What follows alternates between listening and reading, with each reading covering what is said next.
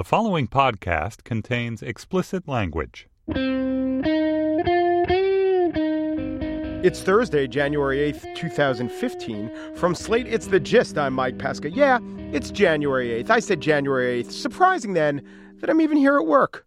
Because to quote Gary Busey from DC Cab, I don't work on January the 8th because that's Elvis's birthday. And then we cut to a ragtag group of devil may care cabbies led by Mr. T, who's doing the funky chicken. Well, the bottom half of him is doing the funky chicken. The top half is all menace. He still is pitying fools. DC Cab. It was the logical extension of the slob versus snob comedy. We had Animal House, ragtag group of pledges. We had Police Academy, ragtag group of police recruits. DC Cab, a ragtag group of cabbies. Yeah, it was a different time. We called it 1983. On the show today, we play a little Is That Bullshit with Maria Konnikova. The topic, whispery, soothing tingles. And we'll keep the whisper at full roar in the spiel when we debut our line of other NFL erotica. But first, the U.S. has been at war for a while, which is not something that happens when you're winning.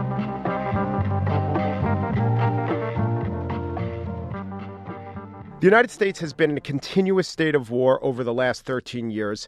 That is the sort of fact that most informed Americans know, but most informed Americans don't feel. That's how far removed the public is from the military. Now, writing in The Atlantic, James Fallows has addressed this and, in fact, has addressed aspects of chicken hawk politics, chicken hawk economics, and really chicken hawk culture. The name of the article is The Tragedy of the American Military. Jim Fallows joins me now. Hello. Hello, Mike. Thanks for having me on here. So, as the dollars rise, the amount, the number of people in the military shrink or shrink as compared to most people. You know, as you point out in the piece, more Americans know a farmer, someone actually living and working on a farm, than know a member of the military. Even a couple generations ago, this was unthinkable. What are the consequences of that? The consequences, I argue, are, are that, you know, democratic politics depends on people feeling the impact of decisions they make. If we have make decisions about schools or roads or the police system or the medical system, in one way or another, most people feel the effects of that. Since so very small a percentage of the American public is directly involved in the military, it's, it's about a little under one percent of the public is, is now involved, and everybody who served in combat in Iraq and Afghanistan the past dozen years taken together are about three quarters of one percent of the public since there is so little feedback between the decisions we either make consciously or passively approve about military engagements and the way most of us live, I think these decisions are made more cavalierly, more sloppily, more stupidly, and more destructively than they would be otherwise. And if we look at who might be pre- certainly President Obama has no military experience, and if we look at who might be president next, although Hillary Clinton claims she tried to join or at least inquired as to joining the Marines when she was 27, and I think a law professor in Arkansas, let's put that aside. On the Republican side, Jeb Bush, Marco Rubio, Rand Paul, Scott Walker, Chris Christie, Ted Cruz. These are the top candidates for the nomination. No military experience. Rick Perry was in the Air Force, but Mike Huckabee, Paul Ryan, Bobby Jindal, Rick Santorum. We're not going to get another president with military experience. We're just not. Uh, unless Jim Webb should uh, pull an upset win. Yeah, who is uh, the former senator from Virginia who very much is running on military experience. But the consequence of that, it is odd because normally when there's an unknown or something becomes removed from our experience, you know, we become suspicious of it or even oppositional to it. But it does seem, and you chronicle that with the military, we've almost um, established a hagiographic relationship to it you and I have discussed before this wonderful novel from a couple years ago called Billy Lynn's Long Halftime Walk by, by Ben Fountain. And, and it was about the ceremony that's become sort of the, the central symbol of America's relationship with, with the military. The, the, book, of course, which will encourage all listeners to go go read, is about about this Army squad that is really badly shot up in Iraq. They're flown back to the U.S. for this uh, to be put on the, the field during the halftime of Dallas Cowboys Thanksgiving Day, Thanksgiving night football game, and then sent right back to Iraq. And what it symbolizes is we love the military but don't want to think about them. So we will thank you for your service, and we'll say you're a hero, and then we're not going to pay any attention to uh, where we send you to be in war, about how the Veterans Administration works, et cetera, et cetera. So yes, yes, there is.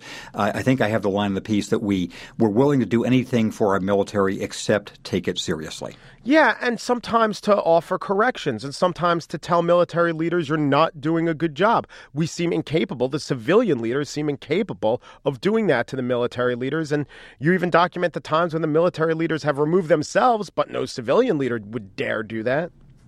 Uh, it, right. And, and in early chapters of American history where there was some greater familiarity uh, with the public as a whole and its military culture, people understood that the military, like any other part of our society, has competent people and incompetent people, and good people and bad people, and you could make those sorts of distinctions without feeling as if you were some way impugning the honor or the, the heroism of those who serve. And so, uh, President Eisenhower would would uh, remove commanders. President Truman uh, very famously did that. Even uh, President Kennedy, Kennedy, the two two most famous cases of generals being removed from command in recent times are General Petraeus, who had to leave the CIA because of a sexual misbehavior issue, and General McChrystal, who had to leave Afghanistan because of a, a press leak issue, as opposed to the many commanders in Iraq who made grievous mistakes of military competence, but we don't pay enough attention now to judge military leaders with the same thoroughness we would people running school systems or even doctors.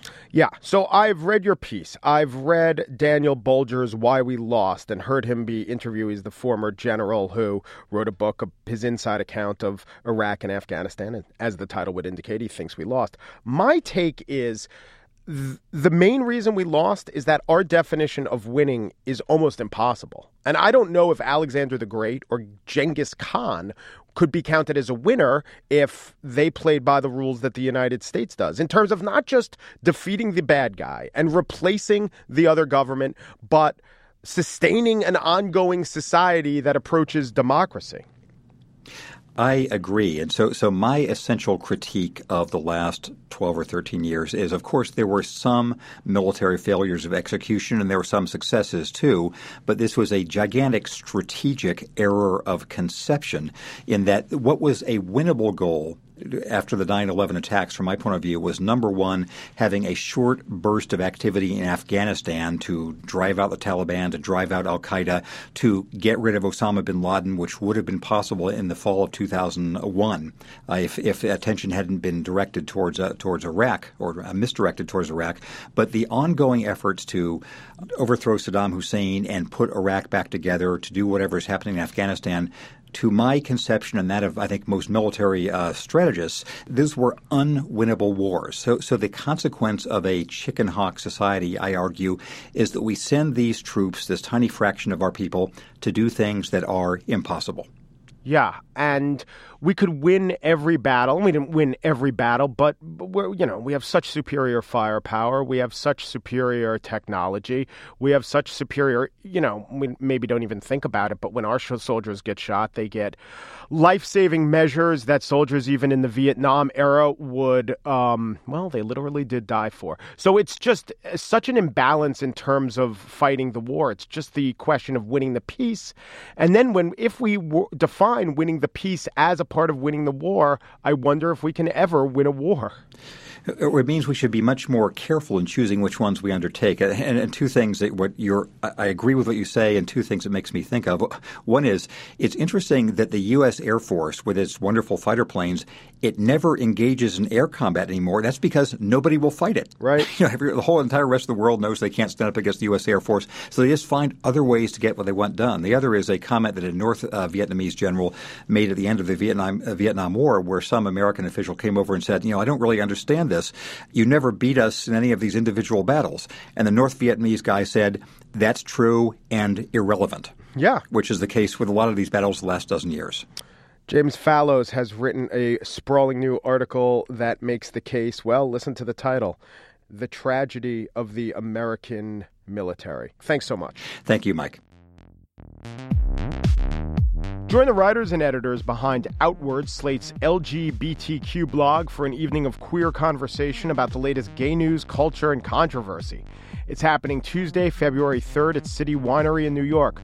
Slate's J. Bryan Lowder, Mark Joseph Stern, and June Thomas will share the stage with actress and singer Lea DeLaria, who plays Big Boo on Orange is the New Black. And at the end of the evening, audience members will have the opportunity to pose their very own Ask a Homo questions. Again, that's Tuesday, February 3rd at City Winery in New York. For more information, go to slate.com outward NYC. A claim is made, a claim is rebutted, a claim is advanced once more. Then it may be ignored, or gradually it becomes sort of a background noise. We accept it, we don't even hear it. But when the claim is scientific, quasi or otherwise, we here at The Gist have a way of gauging it. We are sensitive to the sound of science, and our chief audiologist is Maria Konnikova. Maria writes for The New Yorker about science. Does she have a PhD in behavioral science? She does. She does. That's not bullshit. But then she comes on the Gist to Play. Is that bullshit? And today, our issue is about sound sensitivity, good and bad, Maria. Yes. What's what are what is that spectrum? So we have a wide range of sound sensitivities where you know you have normal people who say oh my god you know the sound of nails on a chalkboard. Yes. it's awful. I think we can all agree on that. Yeah. and then you have these two extremes. At one extreme you have people who really really can't stand it. They don't need the sound of nails on a chalkboard. It can be something like a child screaming. Mm-hmm. or it can be something like their you know mother eating next to them eating dinner So this would be something at like the same decibel level and frequency as any other sound, but some sounds drive them batty and some Exactly. And that's called hyperacusis. hyperacusis. Mm-hmm. So hypersensitivity to sound acusis from acoustics. Okay. And we have the other end of the spectrum where you really, really are driven crazy by sounds, but in a good way. That is called ASMR, or Autonomous Sensory Meridian Response. Mm-hmm. That term, by the way, didn't exist until a few years ago, and it was coined by a community of people on the internet who feel like they experience this sensation. So they created a website and they dubbed themselves ASMR. I, I can't really, you, you wouldn't really call them sufferers, would you? No. Re- ASMR lovers. Revelers. Revelers, Yeah. yes. And the kind of sounds that the ASMR crowd likes, I guess different people say they respond to different things. But before we started, we started watching a series of videos that are a lot. They borrow heavily from the uh, soft porn genre. They're about whispering and maybe some accents and touching soft things, or at least hear- Stroking. yeah, hearing the sound of soft things being touched. Hello, everyone. It's me, Heather Feather. Hi, guys.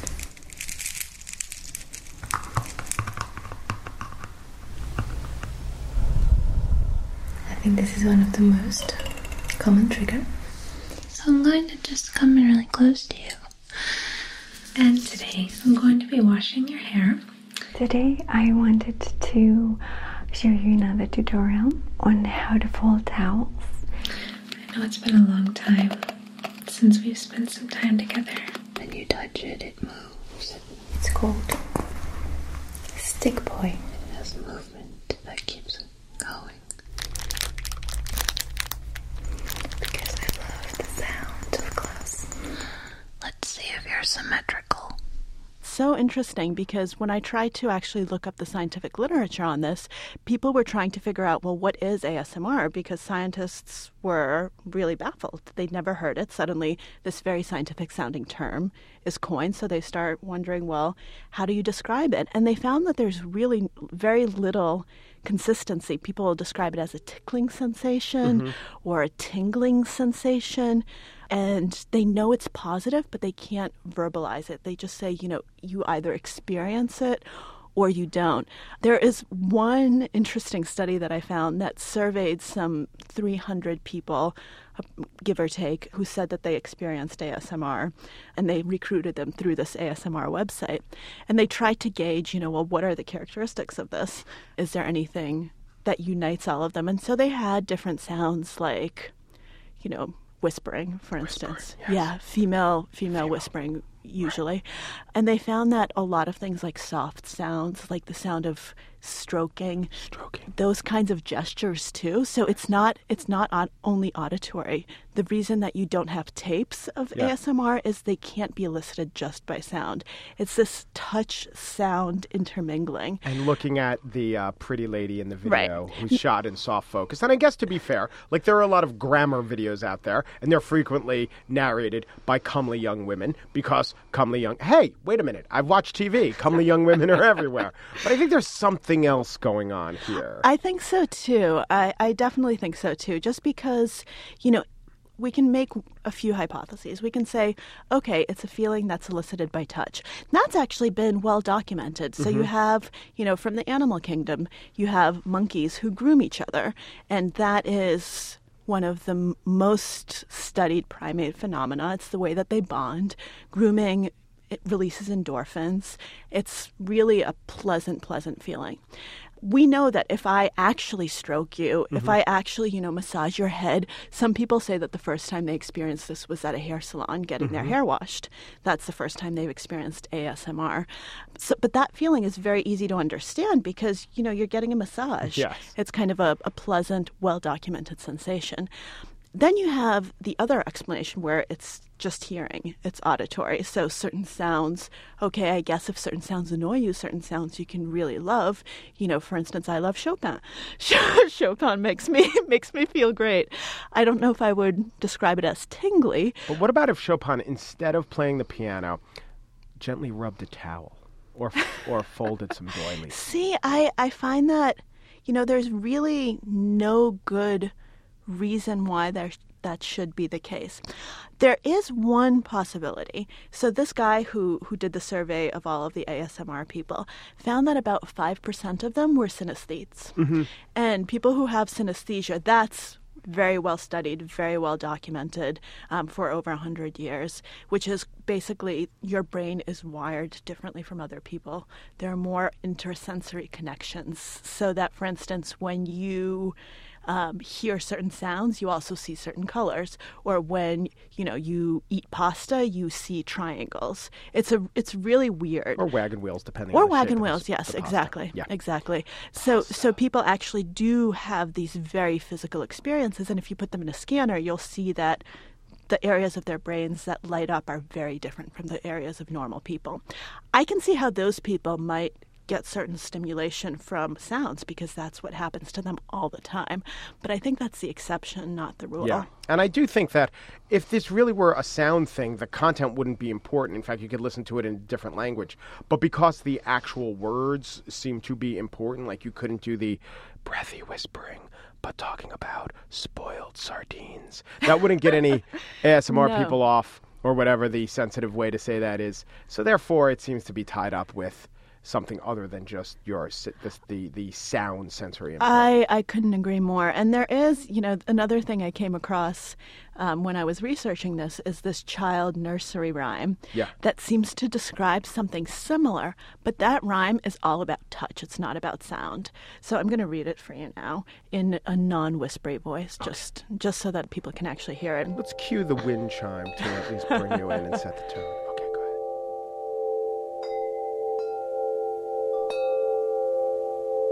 Dot, dot, line, line, spiders crawling up your spine. Crack an egg, let it run. Tight squeeze, cool breeze. Now you've got the shiveries. so the shiveries actually sound like a lot of people describe ASMR, and this is this child nursery rhyme from I don't know when. So clearly, we do have an emotional connection with with certain types of touch. The question is, do we have any reason to believe Yeah. that we can get the same sort of physical sensation from sound and not actual touch, but just the suggestion of touch, Right. but only if presented by very specific people. Females we'd like attractive between 20 and 30, closer to 20 would be more in the sweet spot. you know, if they have a foreign accent, that's great. And if Right. they're stroking something, that's even better. Yeah. Um, you know, if that something looks like an ice cream cone, great. Yeah.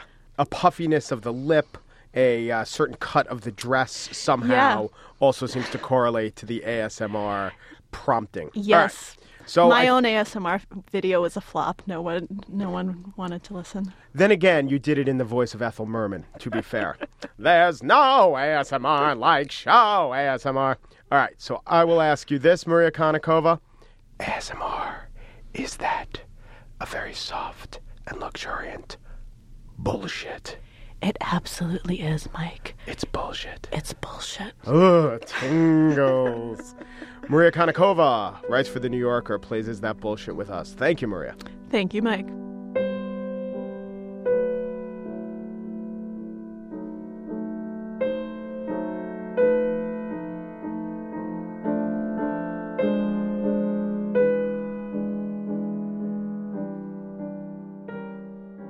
And now the spiel. Other NFL erotica.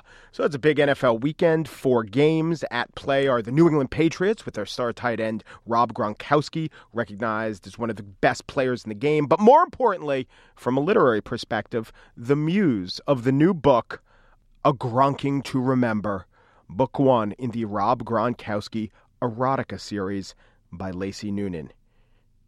Well, Lacey Noonan's book has gotten a lot of attention, rightly so. I hear it was shortlisted for the Manteteo Von Booker Prize. But do you think that's it? Do you think that they're going to have such a successful book as a Gronking to Remember and just stop there? No, they are not. As you will read in Slate tomorrow, there is to be a new series of other NFL erotica. And here, right here, right now, on the gist, we have trailers for three of these new titles. So dim the lights, pour some Chablis, lean back, and luxuriate in the newest offerings as we step inside the publishing house known as the Gridiron Boudoir.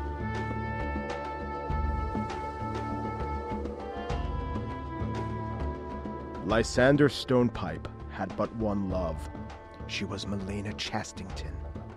But Melena's heart was with another. And his name was. Fozzy Whittaker, touchdown! The Scoundrel's Flame, the Fozzy Whittaker story. And then there's this one. Could any woman tame him? Would any woman know the enveloping embrace of his 50 50 polycotton blend?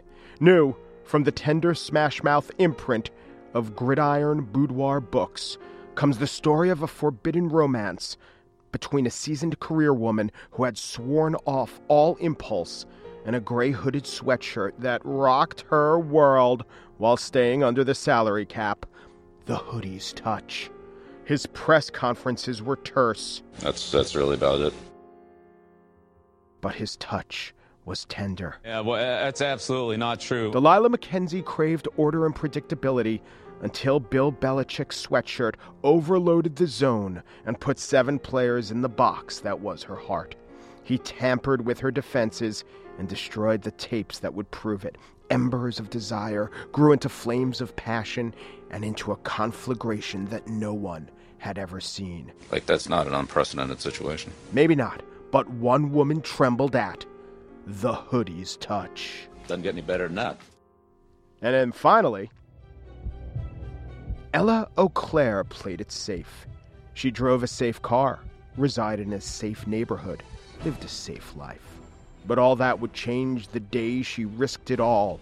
The day she placed a simple yellow piece of foam atop her flowing tresses. Green Bay, Rapture, Rapture, And soon offensive lineman Brian Bulaga was hers. Wisconsin, Desires. He was a guard who pulled the strings of her heart and awoke a passion in her she never knew. He was insatiable. She matched his every desire. They would make love on the heath, by the riverbank. In fact, You could shoot him and put him up in the, you could mount him up in your den. Look at the size of that head. people questioned their love. People questioned her passion. People question his arm length. It's only about 33 inches, and Robert Gallery took a But there would be no question of the lineman's lusts. These and other titles from the Gridiron Boudoir are available wherever scented candles and three bean dip are sold. And that's it for today's show. No one could tame Gist producer Andrea Silenzi. They could only stoke her Pro Tools passion. Joel Meyer is managing producer of Slate Podcasts, but no one could manage his wanton cravings, his yearnings that could only be described as marking territory through urinating, defecating, and scratching, rubbing, and biting trees. Andy Bowers was always seen as executive producer of Slate Podcasts, but on weekends, he was known as the Scarlet Imposter. You can go to iTunes and subscribe to our podcast. You could sign up for our daily email at slate.com slash gist email. We are available through the app Yo. Download that app and then sign up for podcast. We're on facebook.com slash podcast. Be the podcaster's harlot, the shameless downloader, or an audio on demand ecstasy seeker who has read all 168 books in the Stranger's Kvetch series. Thank you for sharing in my dark desires. We are a community, we who know the forbidden path of the 1.5 speed button. I release you from my tender embrace, and thank you for listening. I'm Hanna Rosin. This week on the Double X Gabfest, we'll talk about the kid talking cure. Are you a failure if you don't talk to your toddlers enough? Find out on Thursday's Double X Gabfest. Look for us in the Slate store on iTunes or at slate.com slash podcasts.